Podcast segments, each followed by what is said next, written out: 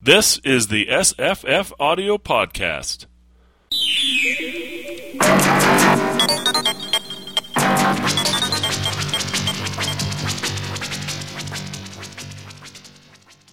Hi, I'm Jesse. Hi, I'm Tamahome. I'm Jenny. And I'm Julie from the A Good Story is Hard to Find podcast. And we're going to talk about The Last Policeman by Ben H. Winters. It came out in 2012, and uh, we just all read it for this podcast. Julie, this was your idea, right? It was. I got the second book because this is a trilogy from Amazon Vine last year and said, oh gosh, I better read the first one. And I was surprised how much I loved it because the only thing I know of that this person wrote before was what it was one of those zombie books or He wrote Android Karenina. that's it. And uh, I think there was a couple other of Sense and those. Sensibility and Sea Monsters. That's That- the one I was thinking of, Mhm. and I didn't expect something that I thought was really fantastic, and this I thought was great. And then the third one comes out in July, so I had to reread them. So yeah, it seems along very well researched. Uh, I was reading about Ben H. Winters, and you know he worked on those uh, worst case scenario books. Oh, It came out, I guess, in the '90s or late '80s. Um, and then he, when Quirk started doing the uh, those Pride and Prejudice and Zombies uh, series, Mhm. uh, they they hired him to do a couple, and uh, and I think this was released from the same company, wasn't it? let's see, Quirk. Yeah, Quirk is. Quirk Yeah. Is the, so that's um, I th- I think that's kind of cool that this uh, this publisher has you know sort of nurtures its own in-house writers, Mm-hmm. and then even with a book like this, which I assume is quite successful, Oh yeah. yeah, he's sticking with it. I know. I, I thought that was great too, and that they, you know, it's like it's a partnership.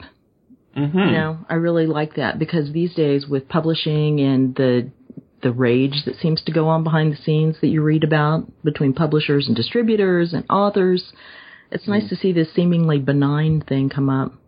Mm-hmm. I loved this book because it was the combination of two of my loves, which is apocalyptic stories Mm-hmm. and um, you know, mysteries. Mm-hmm. Yeah, it's it's a real old-fashioned sort of whodunit mystery, isn't it? Mhm. Yes, and I had recently read a, from the apocalypse side a Ben H. Winters story in the End Is Nigh anthology. Oh yeah. Um, Bring her to me in capital letters. it's it's a great story, and so I was actually really excited to find that he had written other, you know, pre-apocalyptic type things. hmm I think this, uh, you know, I'm not a big fan of series, but I do, uh, with with regard to mysteries, I do tend to read more than one in in a series. Mhm. Uh, I guess it, it, it's this one's got an end date as a trilogy, right? That's a good. Oh yes. Um, uh, one of the things I was interested in reading, it, it is noted on the Wikipedia entry, is that uh, about halfway through the first book, you realize that it's not actually technically the end of the world. It's more like uh, a large percentage of the population is going to be killed off, but we don't know which one exactly at the beginning of the novel. Um, there is going to be some survival, they think. Yes, and it Which sounds very it? bleak.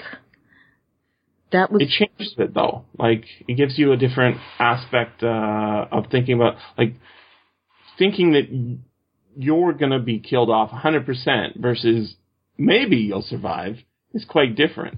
Mm-hmm. No, I think it was more of a question of do you die on impact or do you die because of the resulting earthquakes, volcanoes, tidal waves? Like, I don't think people are going to be alive at the end. winter.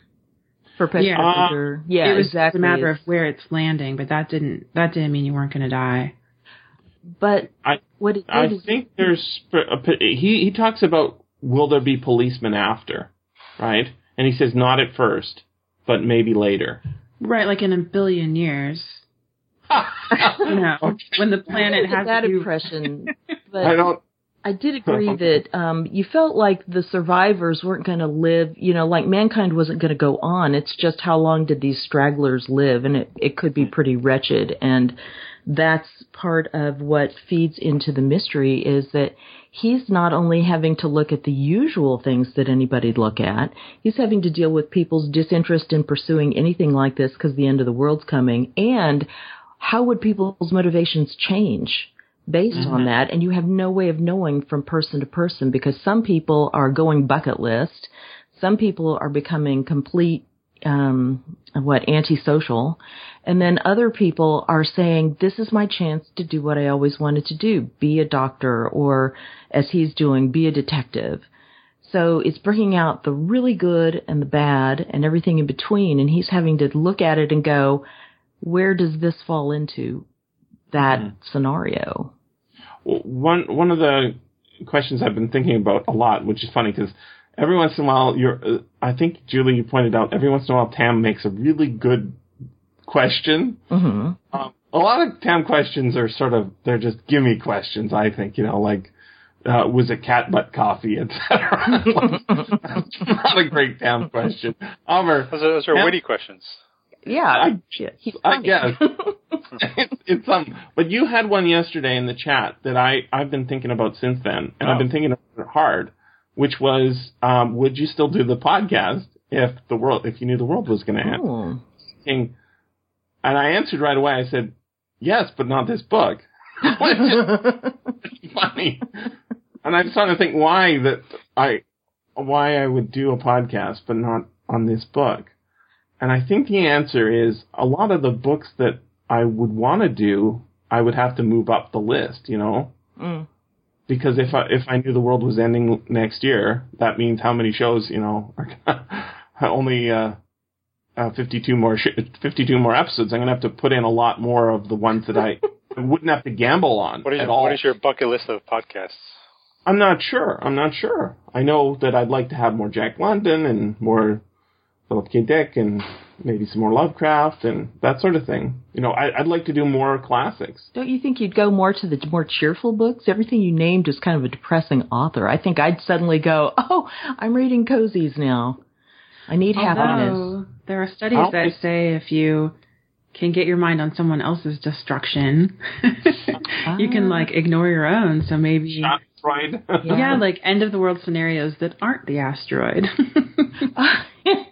More zombies well, then. In, yeah. I find that uh, depressing things make me feel good. Yeah. Um, uh, which is kind of strange, but yeah, I, I would say th- that I wouldn't have gambled on this book if I knew the world was going to end in a year. Yeah. Yeah. Because although you know Julie's recommendation turned out to be good, oh, what if what if it had turned out not to be good?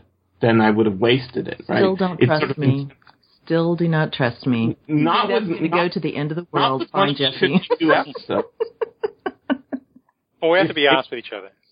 That's right. That's not right. With my remaining 52 episodes, you know, if there was only a year, I wouldn't want to necessarily risk it on something that wasn't a sure bet. Well, there's a guy in the second book. This is just a passing scene where he's sitting in a library and he's got this giant stack of books next to him and he's got a jar for urine and you know some breakfast bars and stuff and a thing of water and he doesn't even look up he's just reading books and turning pages as fast as he can reading mm. and reading and reading and you could see he's he's doing this before he dies hmm. that would be you jesse except with no, the podcast in between no i i'm not a i'm not a jenny fast reader i'm a I'm a savorer. I ah. it wouldn't be about it wouldn't be about trying to burn through as many as possible because that's not how I normally read anyways. I mm. I linger and uh, But it's the end of the world. I, the end of the right? world. Yeah, that's but it. it, it, it Jenny and I would be going faster than ever. no, that's not what I'd be doing at all. I'd be traveling. Huh. Forget reading. I'd be I'd like be out meeting all the friends I've never met and seeing all the places I've never seen and uh, you go bucket posting list pictures. Then. To, yeah, I'd be a bucket list girl. what about you, Tam? Oh, um, I haven't thought about it. Would you do the podcast if if if uh, you knew the world was going to end in a year? Um, hard to say.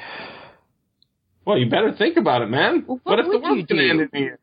If this was this book, you mean you read this book and you didn't stop and think, what would I do if there were six months left? Come on, Tam.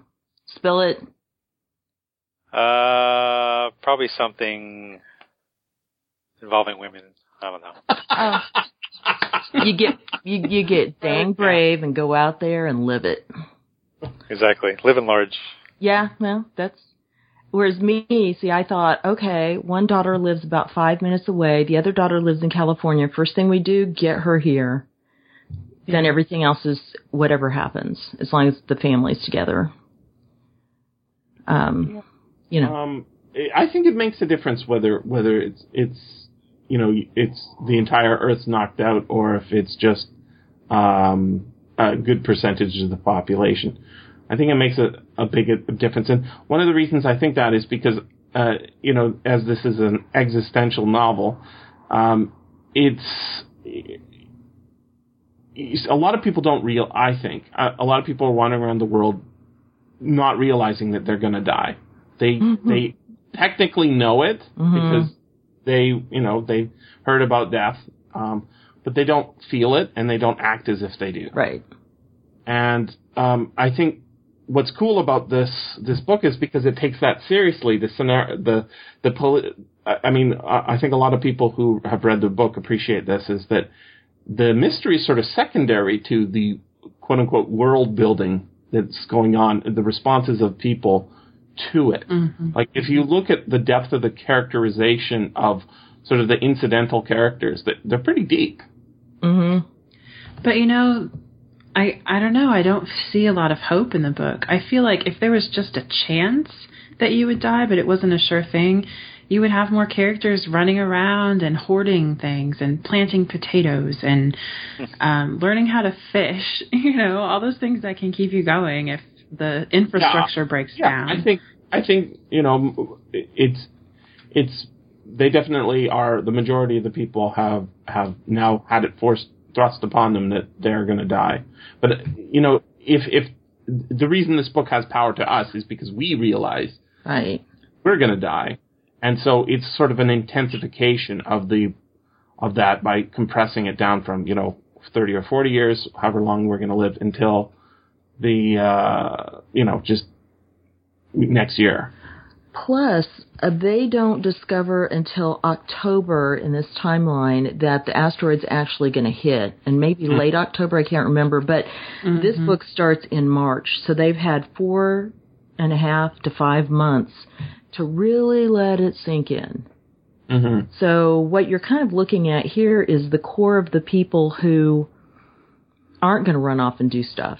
The other people already have and have been committing suicide, which once I kind of got halfway into the book and realized what you were saying, Jesse, about, um, well, which is what they tell us that there's a scenario being postulated that some people are going to live and it's going to be brutish and horrible and short. Then the suicides start to make more sense because I was like, you know, if it's all coming to an end, do Tamahome's thing or something, you know, just live large, do what you're going to do until, do what satisfies you at that point until the end because it's coming. Um, and so that's kind of why this sort of a murder is so interesting. Not only does it show us the policeman's character where he's like, something's not right. It's that expensive belt. Eventually he figures out. But he, it's also looking at all that. Why are people committing suicide? Why is anyone doing what they do? And it, what you're saying, Jenny, about the hoarding, that turns out to be the key to the murder. Which he's like at the end, he's like, still, why did he do it? Oh, now I see the stats. I figured it out. It's for his kid. Yeah, so uh, that I mean, uh, I was wondering. I was always wondering, you know, w- while I'm looking at the at the murder mystery, the motive. What's it going to come down to? You know, is it going to come down to uh, money? Because that doesn't make a lot of sense. Trying to get all the money at the end of the world, right? Um, is it love? Okay, that's possible. It doesn't seem like this guy would be engaged in that sort of thing. He doesn't seem to be connected to anybody in that way. Um, and what, what are the other options, right? Uh, jealousy. I mean, Right. so it had. I, I was thinking it's going to be. I, I was thinking it's part of it. You know, he found out something, and when he's looking, you know, when the detective's looking through those boxes and he's seeing all the clippings and and the numbers are oh, it's fake. The numbers are, you know, art. Right.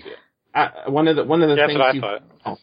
one of the, one of the things you can tell by looking at uh, uh, statistically enough numbers is whether the numbers are um, artificially random or if they're um, actually random.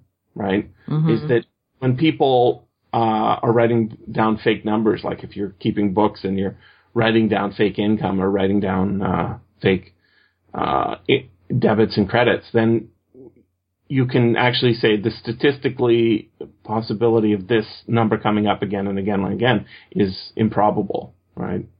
Um, and I thought that that's what he had, he had linked onto. This book is full of red herrings. Uh, in fact, uh, almost everything is a red herring, which is very clever because w- as a you know seasoned reader of mur- murder mysteries, I get pretty good at it, uh, figuring out who the murderer is. You know, if you read enough Agatha Christie, Mhm. um, you know, even other traditional Sherlock Holmes sort of style mysteries, you know that every character is a suspect. They don't usually, if it's a good writer, he doesn't usually uh, throw in somebody you haven't met as the as the murderer. And uh, because there were so many existential questions going on, I was not able to solve the mystery. Well, and uh, talking about red herrings, that kind of brings me to my biggest question about the book, hmm and that is: Is his sister crazy, or does she know something? Uh, she could be both. You don't know, and in fact, in the second book, that question is carried on.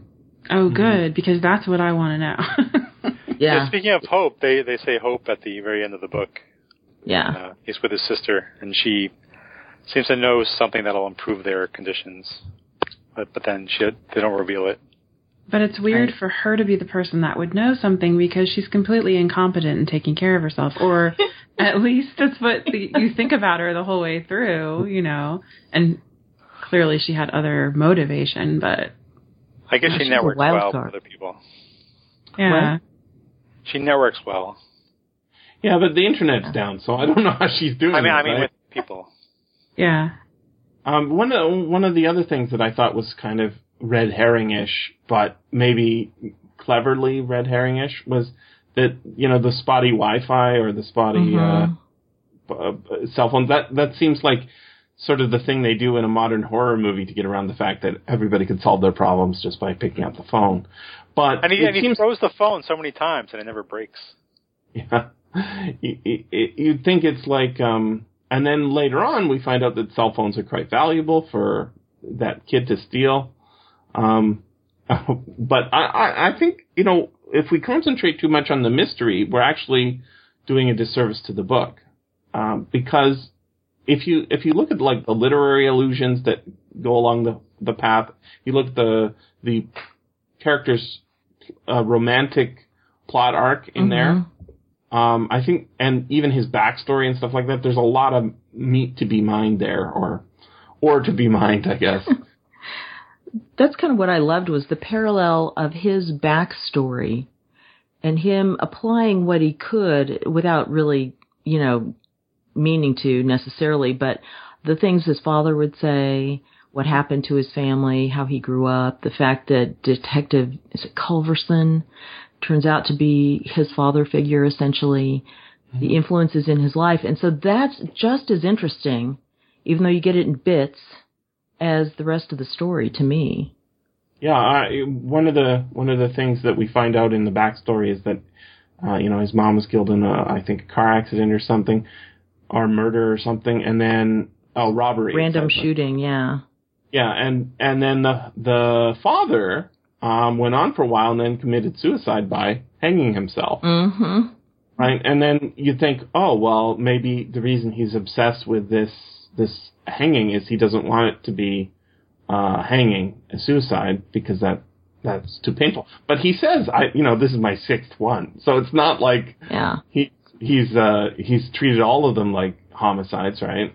Right, it was his instinct. His gut instinct was telling him this just doesn't. There's something wrong. Something's not right, and it took him a while to figure out what that was. Mm-hmm. But I do think the parental issues are the ones that kind of lead him to being really protective towards his sister. Yes. So I was surprised when the ending went the way it did because I just kind of assumed she was thrown in there to show how stable and serious and you know mm-hmm. tragic his mm-hmm. life was. I think it's a pretty well put together book. Mm-hmm. It, you don't expect that necessarily when you've got you know just modern books. They tend to be yeah they tend to be the characters like the background characters tend to be there in service of something. Well, Yeah. And they are all in service here, Yeah. but they're not just in service, right? Um, like I was thinking back to the, the remember there's the coffee shop guy. He's got a Yeah. what Paradise Coffee or something like what Yeah. it's called. Um, he's got his own philosophy going, right? Yeah. He's not just there to um, to serve a as a, a a function in the plot. He's there and he's doing his own thing. And when uh, you know he's going to pay him for the advice, you know something that he could you know do something Mhm. with that. He's not. No, I, I like your story. It's no it's adding to mine. And Yeah. I think that's. Uh, I mean, this is. I, I'm deep into existential stuff, and one of the books that's mentioned in here um, is one we've already done as a podcast, right? Um, and that's uh, the um, the one with the submarine in Australia. What's that one called? Can't remember the name on of the it. beach On the beach, Ah. right? or the Yeah. yeah, on the beach. hmm which is uh, got a very similar feel to this. Uh, no murder mystery there exactly. Um, there's a mystery, but it's got a different feel. But it's got the same. Uh, it's got a different plot, but it's got a similar feel in that everybody's sort of at their at their realization they're going to die, and not just not just uh, themselves, but also the species, because you'd sort of get around the idea that oh, I'm going to die, but the know, the We're all gonna- going. Right, right. You, but typically, um, you know, we, we take solace in the fact that you know the family's going to continue or the species Yeah. going to continue, right? I might not go to Mars, but somebody's going to go there. It's funny it because I was uh, at the dentist last week, and he's. I, I was going to have some horrible surgery, but um, I was gonna. I was like, "Can I listen to my audiobook?" Turns out it was this, and I was like, "I can't listen to this while this is going on. I need something more cheerful." But um, he said, "Oh, what is it?" So I'm telling him, and he goes, "Ah." So, so some people are going to die when it hits. I went, no, everything's going to end. And he just stops and looks at me. And I said, well, you know, because at some point it's all going to end. In this book, this is when it happens. And he just looks at me like I had two heads and then said, so it's thought provoking. And I went, yes, yes, it's thought provoking. Move on. Just keep going. Don't ask me any more questions. Uh, Think about it. he hadn't thought about that. And I said, well, it's very much like the movie, um, oh gosh, it was Steve Carell and Keira Knightley, Seeking a Friend for the End of the World, Hmm. which was not a perfect movie, but it was very similar to this, which is a much more perfect book than that was a movie, um, in that there's no getting out of it. This meteor's coming, everybody's going to die, or this asteroid's coming, everybody's going to die, and they everybody goes off and has to do these various things. And I, that movie haunted me for about a week because it really made me, since it was visual, I had to come to terms with this idea of mortality also. Yeah, and it And it's asks a lot of the same questions. Yeah. Have you seen it? Mm-hmm. Twice. Okay. I, oh, I'd like to see it twice. I loved it. Mhm. it. It wasn't perfect, but I still loved it. Early on, early on in the book, something weird happened to me, and I think it's because I was listening to the audiobook Which as opposed great. to the paper book. Yeah, audiobook narrator is great. Peter Berkrot, I think is his name. Fantastic. Yeah, really good narrator, and he's got he's got a he does a really good uh, I'm uh, I'm in control sort of voice. or the Hmm. thing where he go, and I'm thinking, I'm walking back and forth because now it's coming into place. And I was like, oh man, you're bringing this character so alive. That real intensity of the ideas are coming into place. So anyway, continue. yeah, so uh, we find out the detective's name is Palace.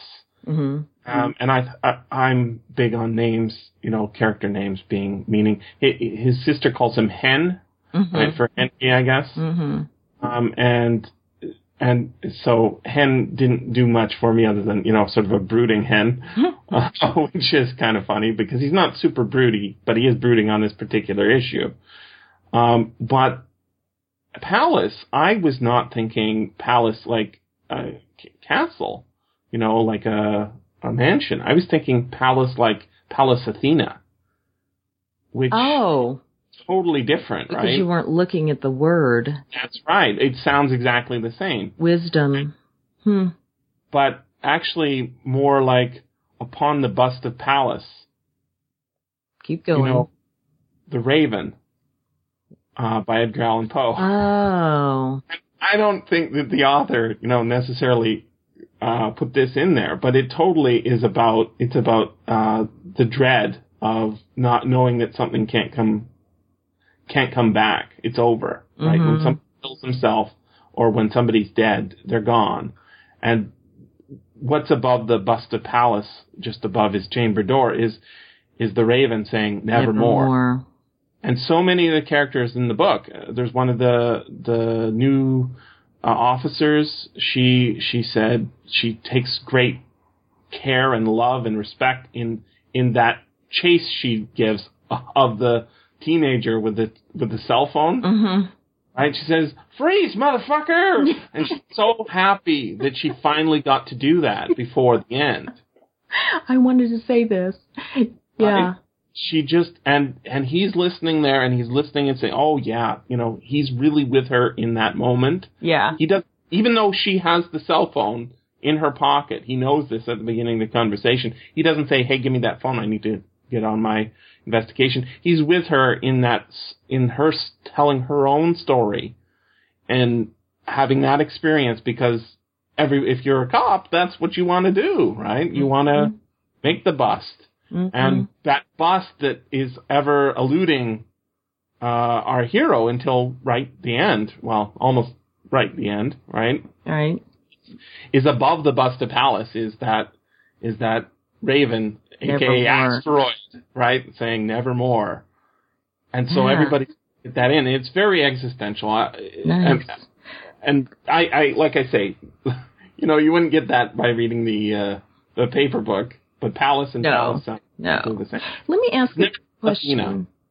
You keep saying this is existential. I'm Yeah. extremely lowbrow and, and uneducated in these things. So, existence. It's about existence. Okay. That you will exist. So an existential question is whether you're going to, you know, what your purpose is on the earth, what your purpose would- is in the universe. okay. I always think of existential as being not connected, not really telling a story. Um, you know, more like the the Dali picture with the watch melting off the edge of the.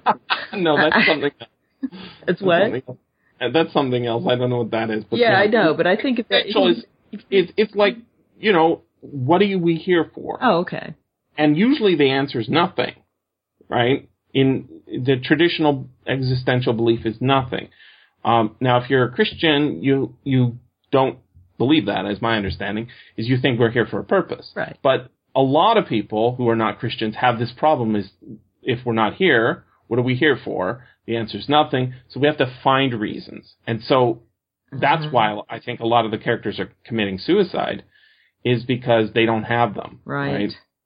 Um, and what we've got in our main character is a guy who has a reason, that is to solve the murder, right? And I love it. everybody keeps going, Why are you doing this? Exactly. Why do you care? And he looks at them and he's like, That question made no sense. I went back to my notebooks.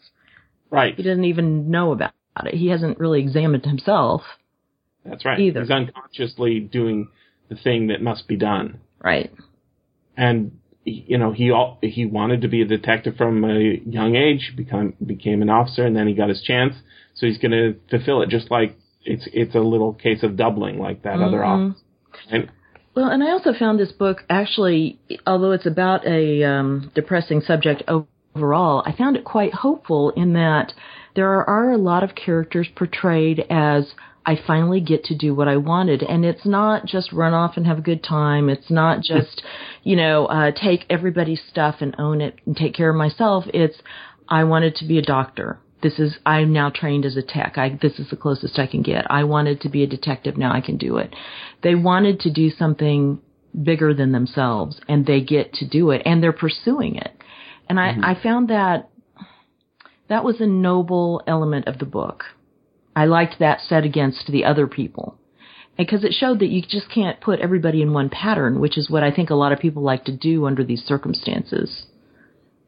Do you remember in the scene where the they're they're going to go after the the guy they think is the suspect? He goes to the police station and says, "I know who it is. I know who the criminal is." All the people, all the detectives who are just sort of Oh, yeah, yeah. They'll- they all like, "All right, let's go!" Yeah. Right? And they get out there, and it goes wrong, right? Mhm. the shooting, um, and afterwards, they all the other detectives are destroyed, right? yeah. because even you know, even though they're they're too gung hoedness, you know, to, to get it done, um, is kind of the problem. They also, uh, you know, one of them commits suicide and the other one quits. Well, Right. Wait a minute. Culverson and McGully? Uh, sounds right. No, I don't think they do. Somebody, somebody, uh, Andreas quits. Uh, oh, uh, but no, yeah, that's. McGully quits. I think. Did Andreas go? I didn't remember that. I thought it was just McGully and Culverson because Andreas jumped in front of the huge bus. jerk. Yeah, that's right. And Okay. Macaulay was the wise, wise ass. Remember the teenagers? right? so was he, right? And then there's the dog. I worried Yeah. about that dog. I was so Oh. glad he went back and got him. A Bichon Frise, Mm-hmm. which is a little tiny poodle. And again, this is just one more time where you see his the way he just keeps thinking and thinking and noticing details. And I found it really funny that by the end of the book, when he goes out to see the last case that um, the murder victim, sorry guy, I can't remember your name, had investigated, finds out that one of the Oh. other things he was using to to show people, go look, what about this bruise around his eye? Because the story is he fell down some stairs and everybody's like, yeah, right. Well, he actually did. It, Mhm. it was still something that got a, a red herring up to the very end, but it served a purpose of reinforcing his determination to look into it. Hmm Uh, in fact, we get a lot of character of him as well, the the dead man, right? Mhm.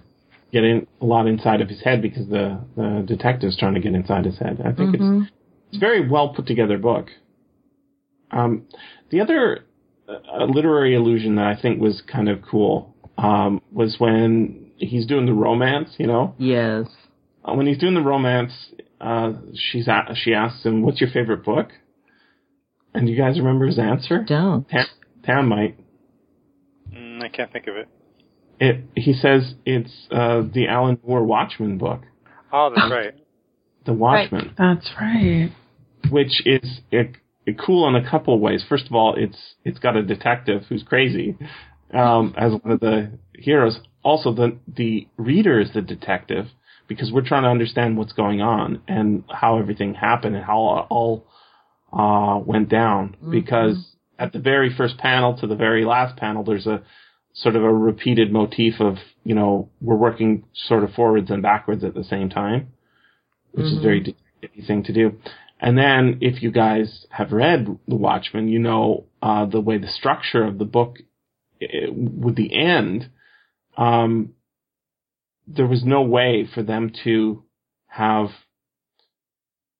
saved the world any time in the book. Oh, even though they were trying, they it was impossible. It was it, it was already over. before- Ah. Ah. right? And so Perfect. it's the journey, right? Yeah, it's a really nice little. Um, I mean, it's a great book, and Mhm. also uh, yeah, echoing that in here, it's, it makes a nice little illusory ec- echo as well. What what about the there was the artificial movies, you know, the non movies, I loved that idea. just glimmers. What was that? Mm-hmm. Uh, I don't. I, I I'm. I kind of want this to be the TV show that they say might be in development because I want to see what that looks like. I know, right? That sounded great to me. The other one that they said that I thought was funny was they had a Marvel versus DC movie, which um, it, there's a lot of science fiction is sort of in the background of this book, but a Marvel versus DC movie that came out like in 2012, right? So they they they can't spin these these characters off too long because they have to do all of them all at once, right? It took it took decades and decades for Marvel and DC to get together and actually work together on a project called Marvel versus DC. Mm-hmm. And since the world's gonna end, okay, we got to do it this year. you know, Batman and Superman versus X Men and uh, I don't know Iron Man or whatever it is. Yeah, that's what Joss Whedon would be doing at the end of the world. Like you with the podcast, he'd be going, "Oh my gosh, okay, the final movie I want to make. That's right. We're doing it." Distant Pale Glimmers is the Right. name of it. The like distant pale hope, right? And I think Right. the description we get of it is that it it is an escapist fantasy that offers uh, what people want, and and they're compr- they're putting them out really quickly too, in a week or something like that because they would go every week to watch it. hmm Peter and uh, Toussaint, Peter Mm-hmm. Zell and Toussaint. And we get a lot of their backstory. I, I think this is pretty a pretty good writer. I, did you guys any anybody read uh, those Android Karenina or Mm-mm. No. Sens- Sensibility and Sea Monsters? No, I've read Pride and Prejudice and Zombies, but that's not him. Yeah, that's a different writer. But I'd be open to it. Mm. That would be interesting. I was going to say maybe Joss Whedon would finally bring back Firefly. The world was going to end. You know what I was thinking, Tim. I know you'd like that. well, also, um, oh, Nathan Fillion has said if he won the lottery, he would buy the rights to Firefly and he would do it on the internet for everybody to watch as a series. He, he So should I just make think- a do a Kickstarter. Yeah, I'm surprised he hasn't because you feel like he'd get enough support. He has to get all the other cast members left as well. You kind of feel like they do that. A lot of them. Likely. Yeah, what else do they have to do? How did this become a Firefly show? Um, because I brought up Joss Whedon, and what else is there to talk about? Except I will highly recommend his Much Ado About Nothing.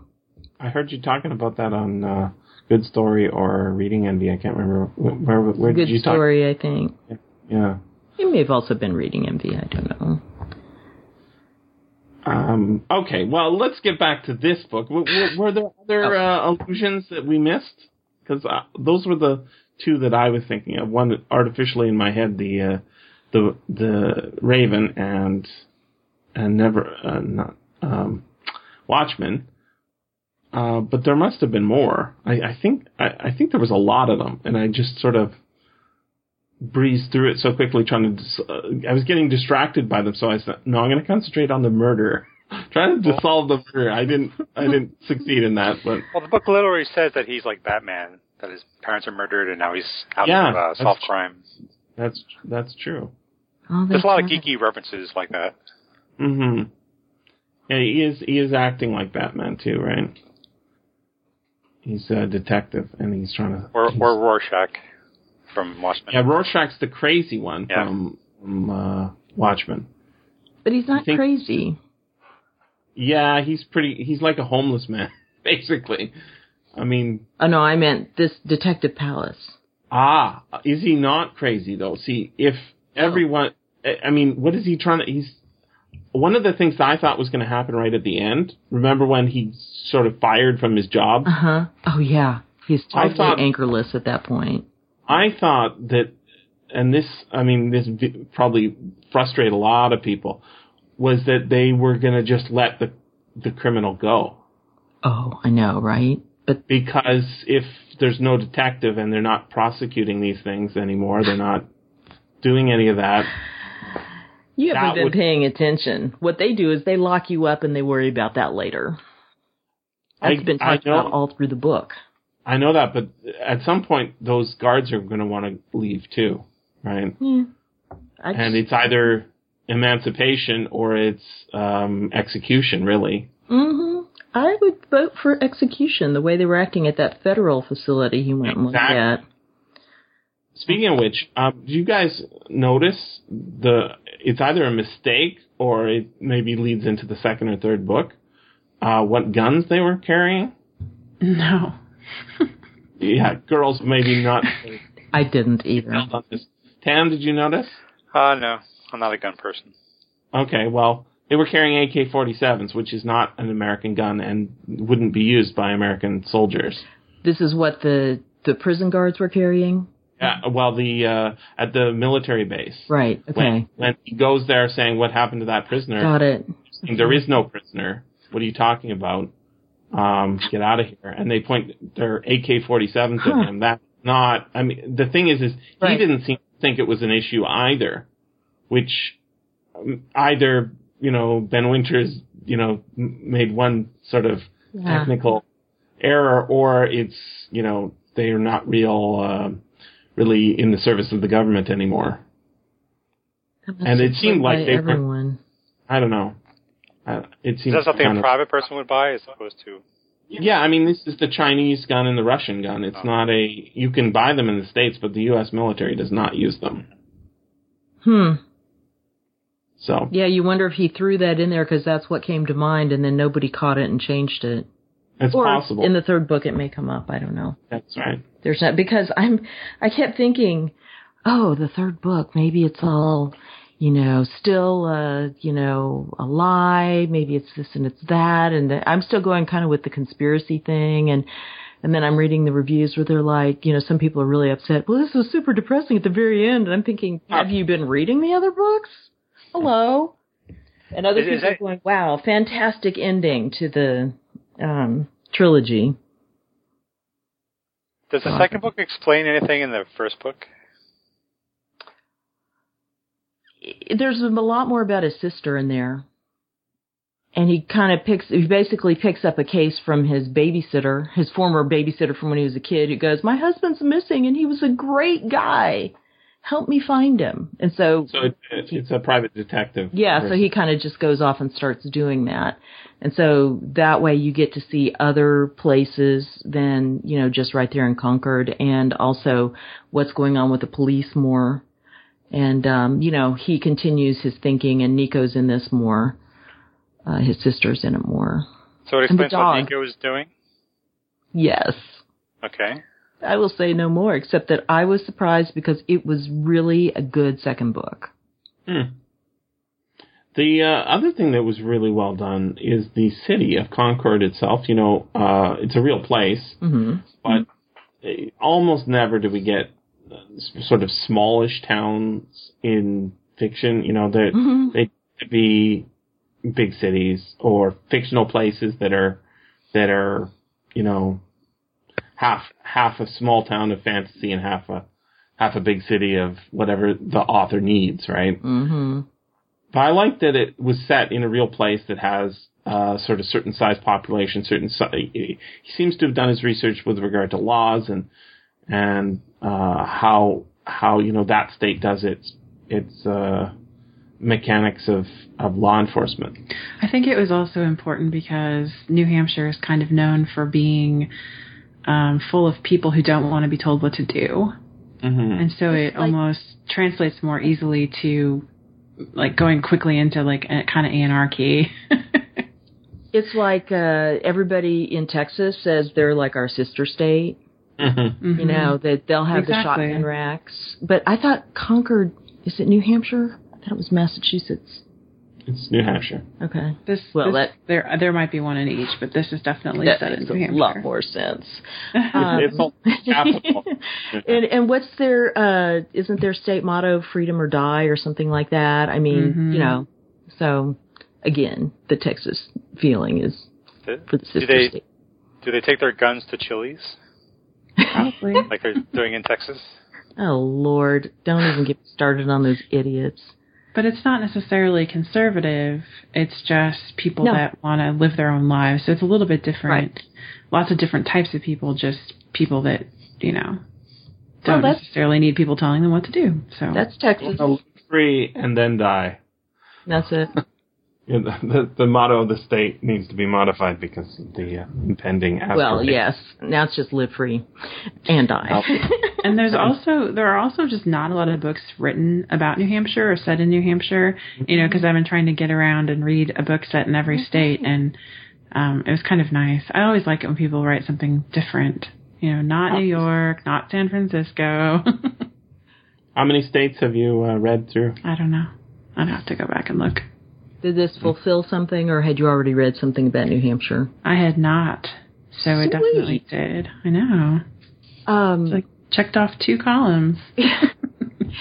Well, and I also like that he kept that smallish town or, you know, tiny city vibe of by, he'd walk through and he'd go, oh, here's where this used to be. Here's where the yogurt shop was. Here's where this used to be a bookstore. Now it's like this. So you get that before and after sense that still kind of roots it in the place. Mm-hmm. You know, that you could relate to. I feel like I could go there now and go, oh, this is where this was going to happen, you know? Yeah, and it needed to be a small town because he knew all of the characters, you know, personally. And everyone was connected to everyone else. That was pretty important. hmm or knew at least the areas and what that meant. Because sometimes Yeah. that mattered. Like where she lived, where his girlfriend, tiny portion of the book, girlfriend lived was, you know, brand new. hmm So you had a real sense of that. But the other places, he was all about, you know, oh, I remember this. This is like that. You want to watch out Mhm. for that area. And But he I'm could be going like, anyway. you know, well, I know him. Let me go talk to him. Yeah. Yeah. Now, uh, one of the other things that I noticed pretty early in is the other cool thing is it's written first person present tense, which is not typical. I mean, some books are written that way, but um, it, and I think it first person books are always more uh, personal. You know, they get you in close with the with the narrator and and not just the audiobook narrator, but the uh, the the character who's telling the story. Um, you get uptight with them, so you see the world through their point of view. But also, present tense um, does something too. With the with past tense, you've got that unreliability um, of who's telling the story uh, as it's he's recalling it now. You know, maybe from his preferred view of what happened. Um, and with the present tense, you know, we start off, we're looking into the eyes of the, of the victim and we don't know he's dead. I'm, you know, Yeah. I'm staring into the insurance man's eyes and he's staring at, his eyes are staring into mine. Right? There's something about that that makes it more intimate and, um, and uh, I think it works really well.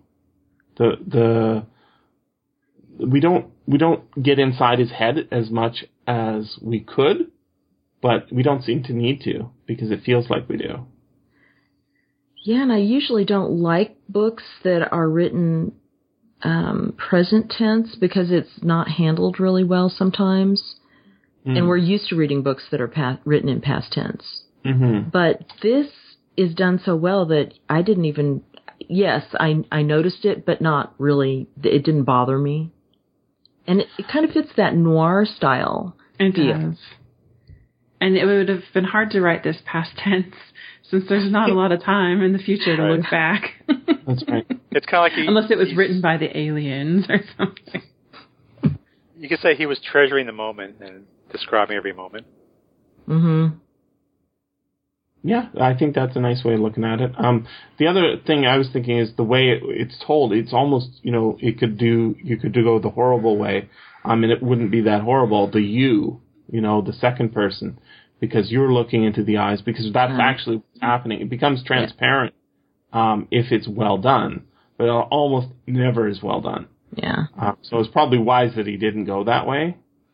But um, speaking of the alien's point of view, um, Julie, there is an existential story that you know, I think. hmm Arthur C. Clarke's The Star.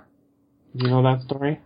Is that the one where they find the star that exploded to be the Bethlehem right. star? Yeah. That's right. Yeah. And on on the planet that they go to, um, that was destroyed by you know uh, a nova. Yeah.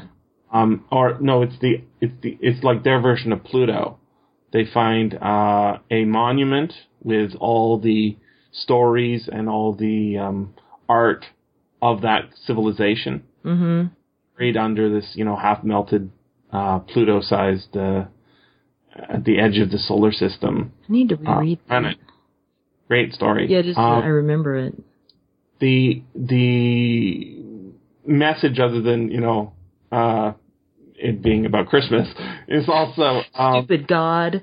That message, Yeah. you mean? Yeah. uh, but the human being uh, the human beings or the aliens that live there right are being visited uh sorry that that humans, whatever they were, the aliens that lived on that that in that solar system, they left the record for the humans to come visit and find it and say, look, these were wonderful people, and um, it's really sad that they're gone. Huh, yeah. That notice that I, I was thinking that sort of about halfway through the novel. Nobody's doing that. Why, nobody's you know trying to leave uh, a seed bank on the moon. They're not trying to uh, get you know upload all the ebooks um, and put them in uh, in satellites and you know get them off the Earth because we're going to get a. Well, of course, we don't know that. No. This guy just Well, doesn't no, care about yeah. that. That's right, but I mean that. Well, in the ending, that's what they're doing, aren't they? They're loading up a satellite. That's, that's right. Oh, that's your Um, point. Got it.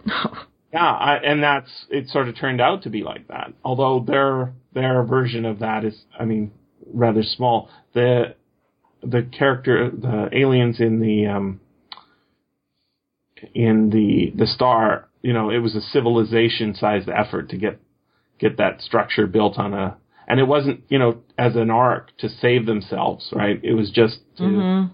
tell their story after they're dead Mhm. which I think is uh, it's sort of key to understanding uh, my philosophy of existentialism is that you know you have to think of your life as a story, and Right.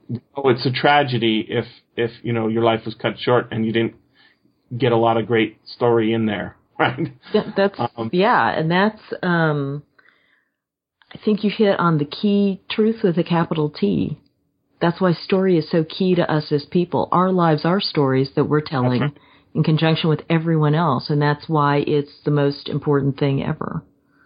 I- and I mean, not to get gruesome or anything, but the the stories can be perverted too because Oh yeah. the people who who do those shootings, like there was one in Yeah. in in Canada not too long ago, Yeah. a couple days. Um, they're trying to tell stories too, but their stories are you know very sad, frustrated, poorly written ones. Um, and that's facilitated by the by the media, you know, Right. making a free publication for that crappy story. I know. It drives me And- crazy. the question that is always asked is why, why, why? It's right there. It's so that the question will be asked, so that that unimportant person who uh, couldn't get their shit together to tell a nice story, uh, because it's hard. You know, Mhm. telling telling your life story, getting your life into a place where you want to uh, see it as a good, positive thing is is difficult. Um, they they go the other way and they tell a noir story that's horrible and pathetic, but at least got told. Yeah, and they're often crazy because they're and they're not because they're not understanding things through I don't know the proper in the proper way that most of us are in in order to try and tell our stories. I mean, you know, if your brain chemistry goes wonky, I Uh, see. it changes Yeah, the filter. The thing is, is like in the in the latest one, in the Canadian case, they're looking at it and they're not finding any evidence that he was crazy. They're finding uh, uh, there, there's a similar one in, of a guy in Norway, I think it was. Oh, he Um, oh my gosh. Well, I'm He was, he's not technically crazy. He's not no, psychotic. he was evil. I'm sorry. He's completely Right. to do what he did. He was evil and psychotic, and that's all I can say. No, no, no. He wasn't psychotic, but I, evil. I agree with you. But the thing is, is his actions are motivated by his trying to get his his ideas out there and have his ending be, um, you know, advertised by that. It's it, I get what you're saying. I'm just saying, d- definitions and doctors aside, any normal person looks at what that guy in Norway did and says, that's a psycho. I don't care. Anybody who would deliberately do that is insane. He can seem as sane as anybody else when you're just talking to him, but nobody does that who's normal. Yeah, a true definition of a psychopath is someone who has rationalized something insane to themselves. You know, Yeah. where it's it makes sense to them, but it's not. it's not okay. well, uh, you guys are wrong about the technical technicalities, but I will agree with you that they are definitely evil people. Or you Yeah. could be wrong. No, I'm not. Yeah, you, you could be wrong. I think I'm, I think you could be wrong, Jesse. No, Are you, no. If you are you saying psych- Jesse's psychotic? No, It's possible. I rationalized his definition of psychotic so that he thinks he's right. Psychopathic. Tam, I love it. He was the worst of all, Jesse. as far as I can tell. and I'm I'm I'm trying to tell a happy story too. Well, that's okay because because you we all agree that they're evil and crazy on some level. How whatever word you use for it, yeah, no, they're not I mean, operating by normal standards. That's right. They're they're they're disregarding the other characters in this story. Um, one of one of the things I used to say to my friend when when he was ha- like something bad would happen to him, I would tell this same joke over and over every time this happened, and it, it was a mutually funny joke because he he would laugh as well. Um, uh, if something bad would happen to him, some person would you know cut him off in traffic or something, and I said, "See, you you keep going around the world thinking that you're the main character, right, you're not." right. You're the secondary character. What? Oh no! Right? This is the the great revelation that people. Right. I mean, if you act as if you must be the main character all the time, you are one of those assholes who cut cuts people in line and you know thinks that the rules don't apply to them right. in general. And that's um, that's that's a bad thing. Right. but That's why we're continually want- trying to make a- tell our stories a good way, but that means we also have to sacrifice and a lot of times we're not the main person. We have to be able to recognize it. And then you live a much happier life. You just have to keep reminding yourself of it because you keep putting yourself in the middle because you're living in the middle. Mhm.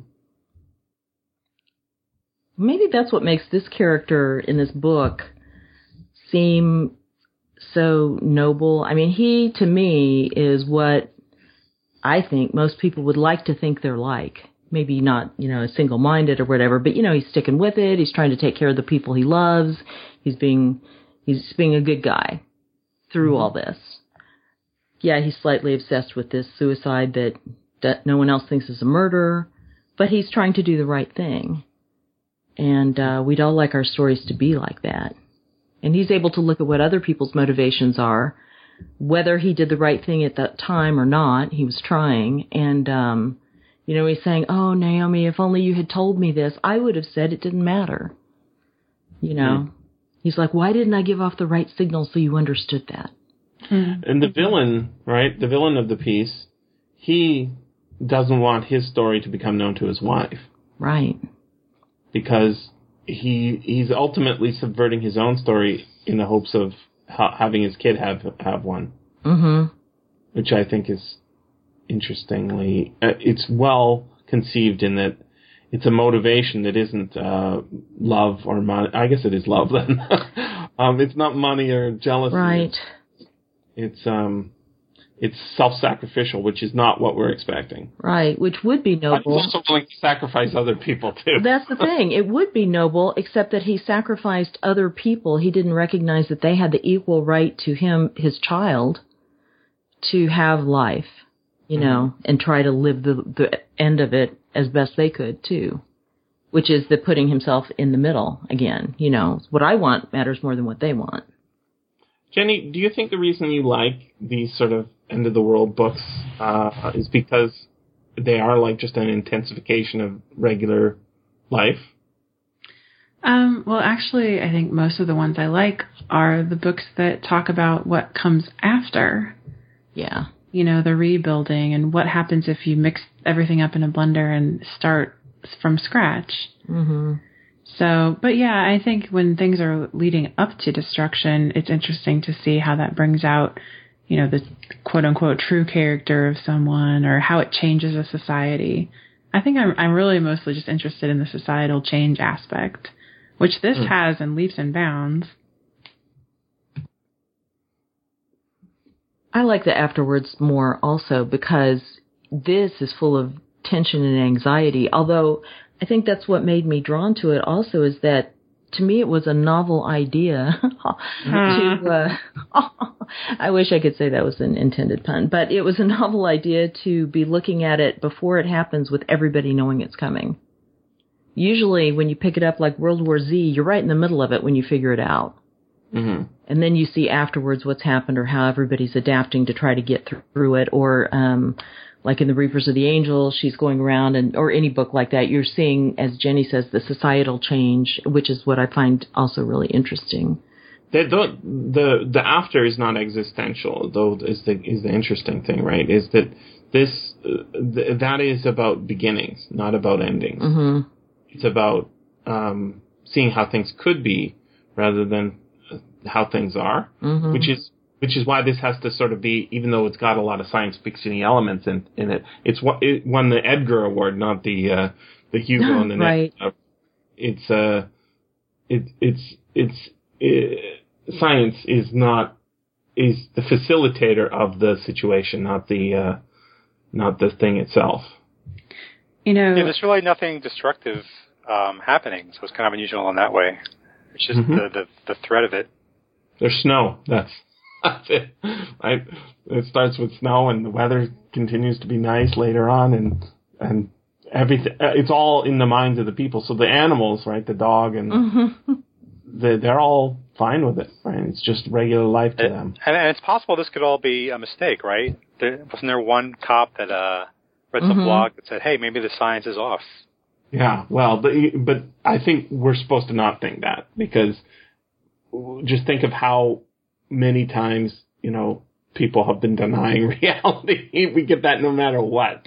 right? And um, but- for a while, I thought that's why the guy in the bathroom was dead hmm because you know you, you see all of the information he has. Maybe he found something he wasn't supposed to find. that, mhm that he had a motivation because um, he he thought that it was fake, and then he found out it was real. I thought that was one. oh yeah, that's another one.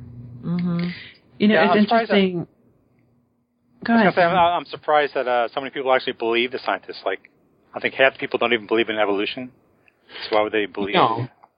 the, Uh, well, you can what I was see it. You can you could see it with a telescope. Uh, I know a lot of people don't believe things they see through telescopes, but um, I, I even if it's not realistic in that sense, um, the thing is, is death is real, right? And even if you don't look at it as sort of a society real thing, it's more like just coming to grips with the fact that you the universe is out to kill you and you will be gone at a certain point is really tough.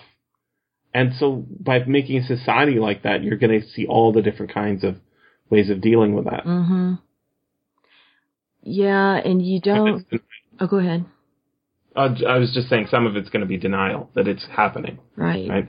The the person who's in the like um I think when I was my father was dying of cancer when I was a kid, there was a point at which he knew theoretically that he wouldn't survive, right? mhm Because you get a certain amount of cancer and you basically you cannot recover, right? yeah Um but he was still in denial.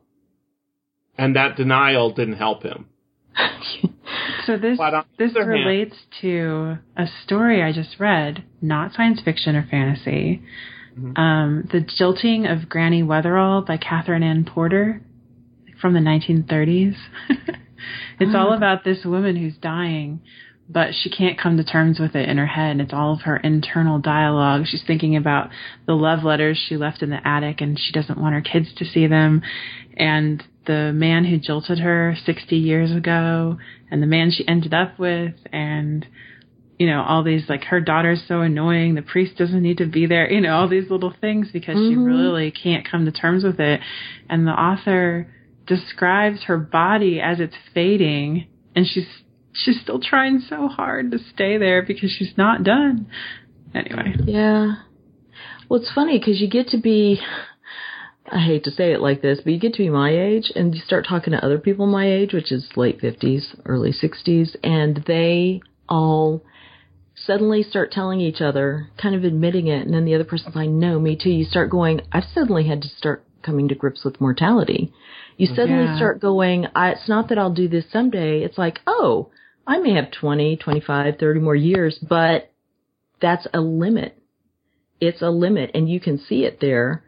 And, um, also the fact that I have this uh, movie group I do with this assisted living place.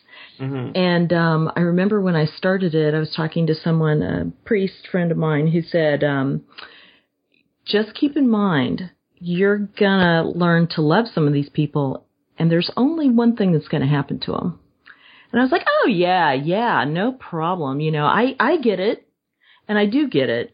But of course, you get attached to some people more than others. And there was one lady where I showed up and we're all having lunch and I'm like, oh, where's June? Maybe she had a doctor's appointment, this or that. And they're like, oh, by the way, we forgot to tell you June died in her sleep last week. And I was like, what? Totally surprised myself, burst out crying, bothered me for a week because it's that reminder. You can't Yeah. get away from it. And when you have a whole society that's surrounded by this, I think the reason these people all believe this is experts on the TV told them.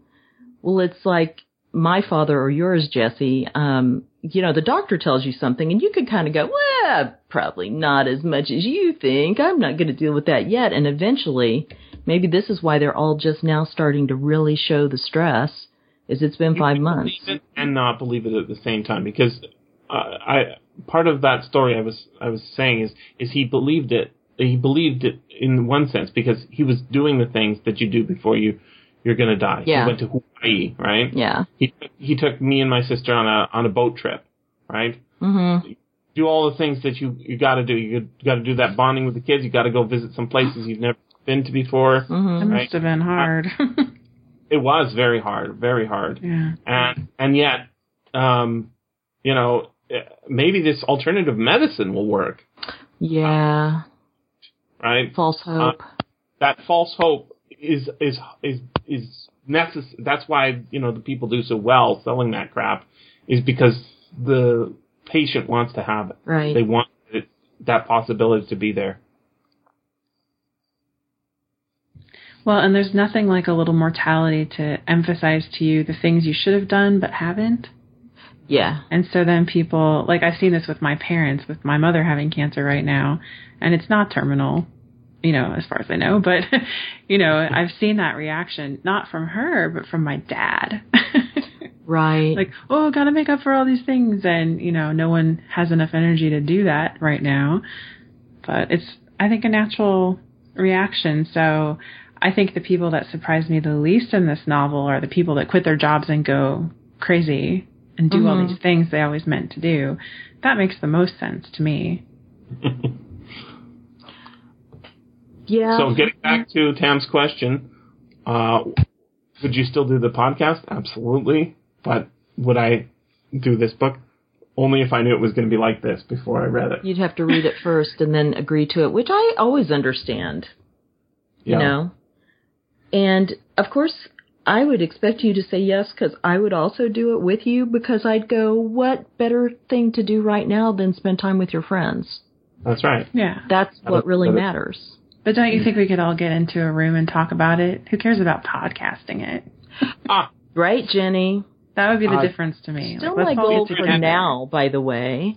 the secret to podcasting, Jenny, is that it's an excuse to get together and talk with your friends. It's it's if you said let's have a podcast, and what you meant by that is a party. Would the people show up? Would the, could they tell their their other friends? Sorry, I have to make time to go spend time talking with my friends.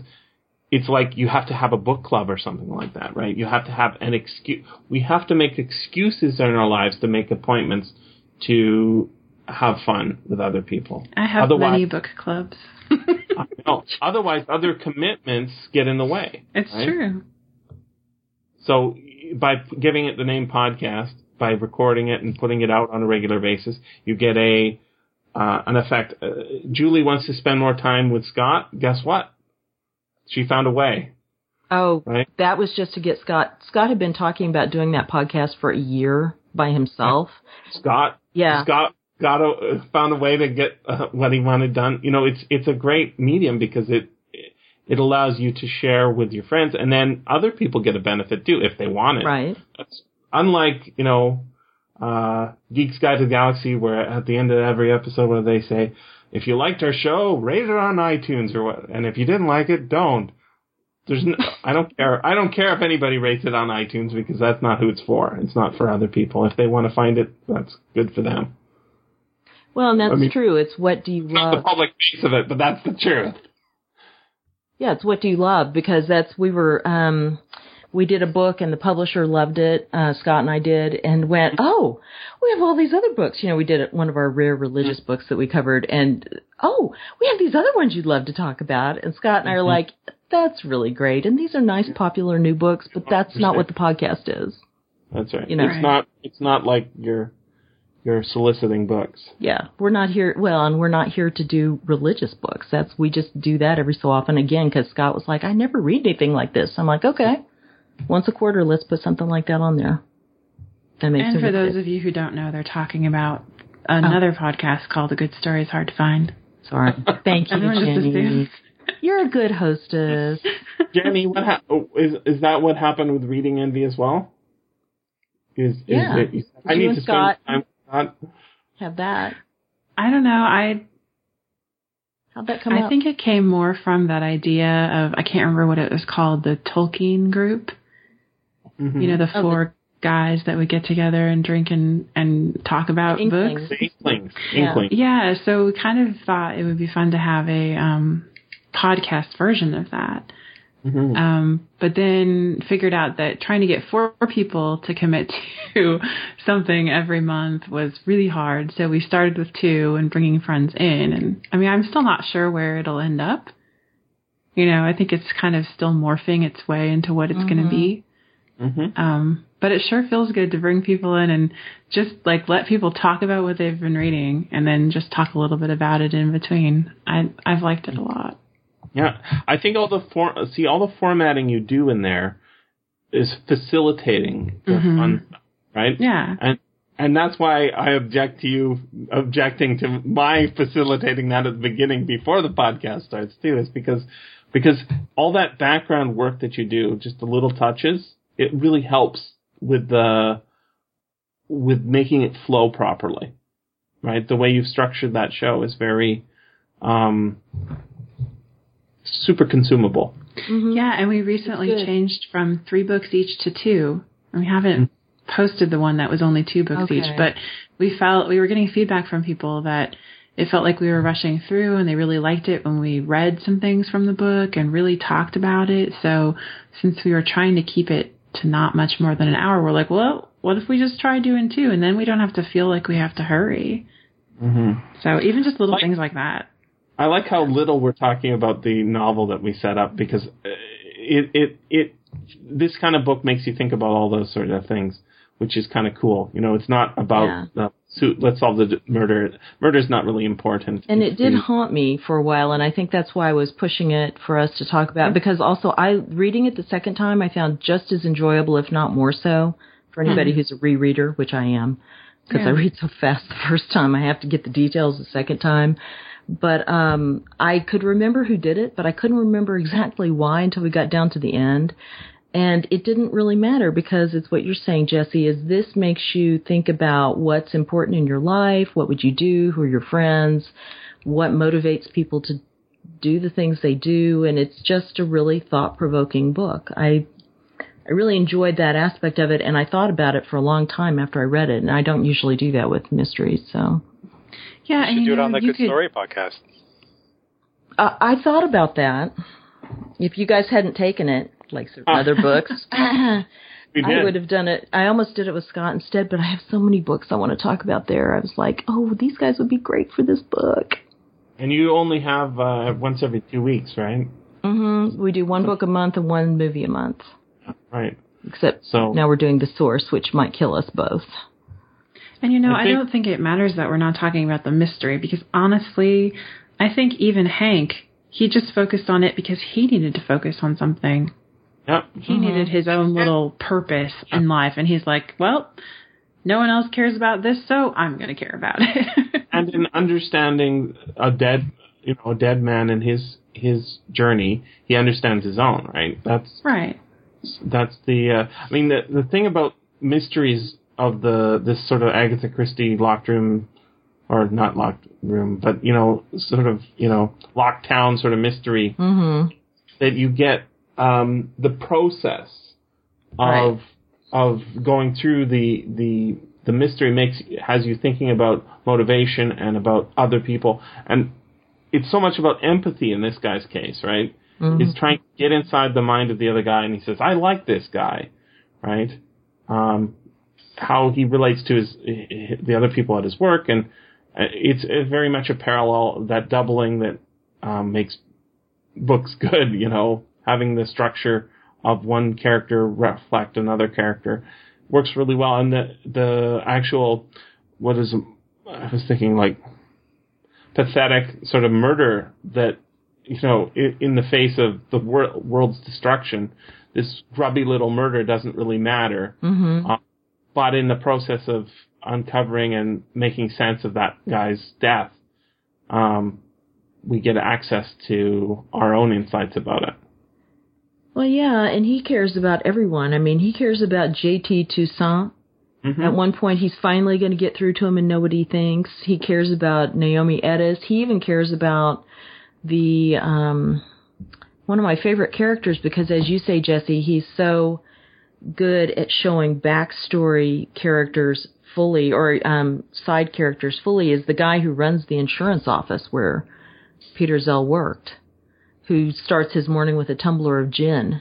And by the time he's asked to find the files that should have been there, he's suddenly bursting out with what this job means to him. hmm Don't make me do this. hmm And so everybody's so rich and realized, and what it kind of makes you realize, I guess, thinking about it in the context of the end of the world is, it's what you're saying. All these people's stories matter, and Hank Palace, because of his upbringing and his family who abandoned him, and his grandfather was awful, and his sister who's the only one who was with him all through all that, he cares about all these stories hmm even when they're kind of awful people, he's kind of like, I can latch onto something and it's not, this makes him sound so touchy feely and it isn't. He just wants to know why they're like that. And he has to know them for that. And that's what this podcast is about too, right? Mm. We know more about each other's stories as we even discuss these stories. Mm-hmm. Um, the, I have a Star Trek reference. Okay. Anybody ever see that episode of Next Generation where uh, Picard gets hit with this light and he ends up living somebody else's life from beginning to Sure. end? The, That's an excellent episode, actually. yeah, the inner light. It's called. Mm-hmm. Yeah, he lives an entire lifetime in, uh, I don't know, a second or something. Right, and And he, he learns to play this- the flute. Yeah. That's right. oh, I do remember that. Wow, that was a poignant one. Very Yeah, existential because all his he goes uh, he, he he finds himself there. He's he's a captain, and then he's uh, okay. They're not going to come rescue me, right? and then he blends into the society, and he has a family, and Mm-hmm. Um, and of course that that episode, Tam, if you if you are recalling this, uh, do you remember why that happened to him? I guess the uh, race was dead, and they're they're like some satellite that preserve their race, and they kind of beam the memories to whatever alien crosses its path. That's right. It's it's exactly the same plot as the star, right? Mm-hmm. Or at least the ending of the star, if not the point of the star, is, is that we find out um, that in uh, in understanding their literature and understanding them, getting deep empathy for them, we that they live on in a certain sense. I think that's a very nice catch, actually. Mm-hmm. Yeah, good one. This has been the SFFaudio Podcast. Please join us at www.sffaudio.com.